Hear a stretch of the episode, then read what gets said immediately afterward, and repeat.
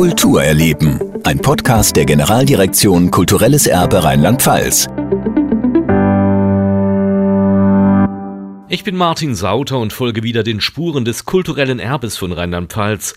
Gelandet bin ich noch einmal in Trier, der Stadt mit dem reichen römischen Erbe, und genau darüber möchte ich mehr erfahren. Dabei hilft mir Dr. Karl-Uwe Mahler, Leiter der Stabstelle Römerbauten UNESCO Welterbe Trier bei der Direktion Rheinisches Landesmuseum Trier. Herr Dr. Mahler, Trier hat ja nun wirklich eine Menge Historie zu bieten. Wenn Sie nach Trier kommen, sollten Sie etwas Zeit mitbringen, um das römische Erbe kennenzulernen. Es gibt nämlich sehr viel zu entdecken. Neben dem UNESCO-Welterbe, in dem mehrere römische Bauten angesiedelt sind. Gibt es aber weitere römische Bauten? Sie haben die Möglichkeit, auch eine konservierte Grabungsfläche, die Viehmarktthermen zu besuchen. Und es sind natürlich vor allem dann auch diese Großbauten oder die Reste der Großbauten, die zum UNESCO-Welterbe gehören. Da ist einmal die Porta Nigra, das wichtige große Stadttor, vielen auch bekannt, auch der Anziehungspunkt in der Stadt. Dann gibt es noch die Kaiserthermen, eine große Thermenanlage aus dem Beginn des vierten Jahrhunderts nach Christus, das Amphitheater als große Spielstätte, die Römerbrücke als Übergang über die Mosel und die Barbara-Thermen, die zum UNESCO-Welterbe gehören. Zusätzlich ist zu erwähnen die Konstantin-Basilika, heute Kirche und zum UNESCO-Welterbe gehören auch Dom- und Liebfrauenkirche. Und da zeichnet sich auch schon die Kontinuität ab, also von der römischen Zeit eigentlich bis ins 21. Jahrhundert, weil diese beiden Kirchenbauten sind eben entstanden auf Vorgängerbauten, deren Entstehung bis ins 4. Jahrhundert zurückreicht. Römische Bauten und Funde gibt es ja aber auch an anderen Orten zu sehen. Was macht Trier denn so einzigartig? Wenn Sie Rom in Deutschland entdecken wollen, dann ist Trier vielleicht der beste Ort, weil also was noch auch unbedingt zu erwähnen ist, dass Sie ja neben den Bauten, die Sie draußen besichtigen können, auch die Gelegenheit haben, ins Museum zu gehen und die Funde aus diesen Bauten dort zu besichtigen. Das ist eine ganz große Qualität in Trier, dass hier die Fundstücke aus den Ausgrabungen in den Großbauten auch vorhanden sind. Wenn Sie Pompeji besuchen und dann die Fundstücke aus dieser Grabung sich anschauen wollen, dann müssen Sie in mehrere verschiedene Museen gehen, die dann eben auch nicht vor Ort sind. Hier haben sie eigentlich alles fußgängig erreichbar, können also direkt von den Kaiserthermen in fünf Minuten ins Landesmuseum gehen und können sich dann die Mosaiken und die Wandmalerei ansehen, die in den Kaiserthermen gefunden worden sind. Das ist das Besondere einerseits und zum anderen ist es, dass es eben so unterschiedliche Bauten sind, die sie hier antreffen, die ganz verschiedene Lebensbereiche einer römischen Stadt abdecken und auch so die Entwicklung über die Jahrhunderte nachvollziehen nachvollziehbar machen, was gehörte zu einer römischen Stadt, was war da wichtig, was gönnte man sich, wenn man natürlich die entsprechenden finanziellen Ressourcen hatte. Und das sind eben die Bereiche Infrastruktur. Also einerseits äh, mit der Römerbrücke haben sie das wichtige Fernwegesystem erschlossen. Die Brücke, die erste Brücke entsteht dann auch schon mit der Stadtgründung 17 vor Christus. Es ist natürlich ganz wichtig, dass dieser Übergang über die Mosel geschaffen wurde. Die Römerbrücke, die Sie heute noch besichtigen, besichtigen können. Das ist die dritte Um- und Ausbauphase der Brücke, also auch eine ganz spannende Geschichte, wie sich das im Laufe der Zeit entwickelt. Und dann haben sie eben natürlich den großen Bereich Wellness mit den Barbara-Thermen abgedeckt und später auch mit den Kaiserthermen.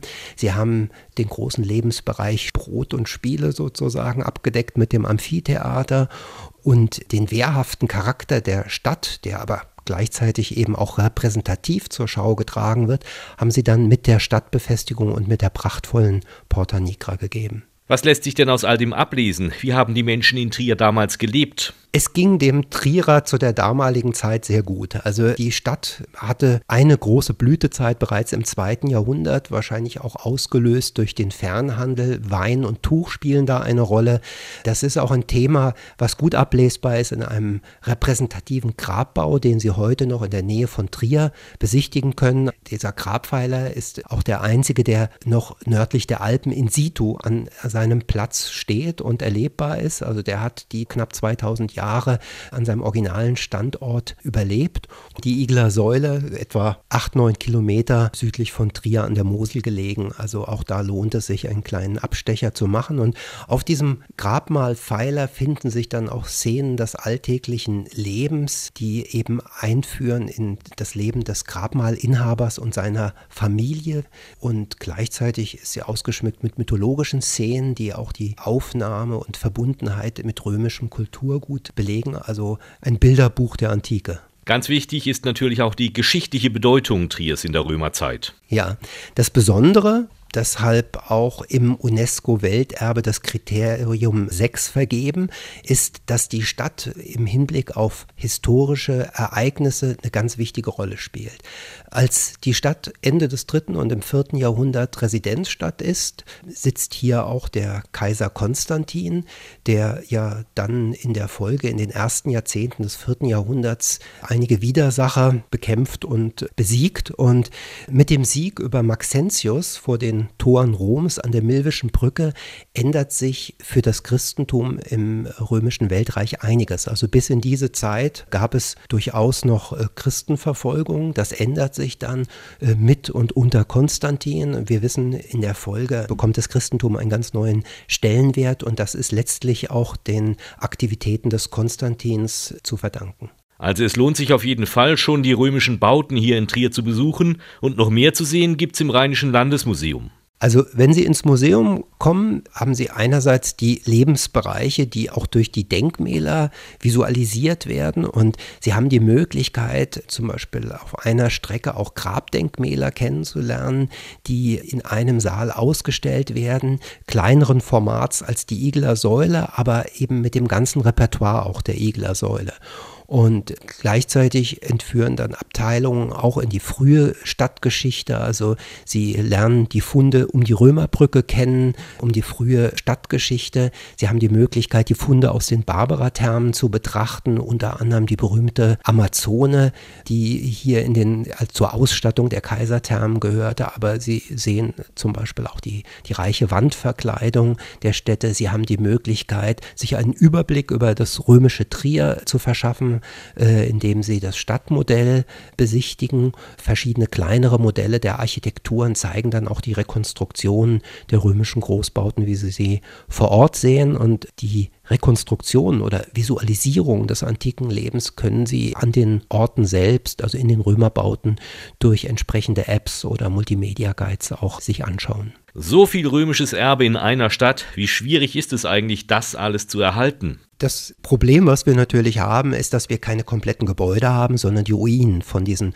monumentalen großen Gebäuden. Und das ist in der Instandhaltung, in der Sanierung und in dem Schutz natürlich eine große Herausforderung, weil Sie müssen sich vorstellen, die Römer haben gerne mit Opus Cementitium gebaut. Das ist ein Schalenmauerwerk, wo eben ein Mörtel zwischen zwei Schalen gesetzt wird. Und in vielen Fällen ist diese Schale eben verloren. Das heißt, dieses Kernmauerwerk liegt offen und ist natürlich der Verwitterung preisgegeben und da müssen Lösungen gefunden werden zum Schutz.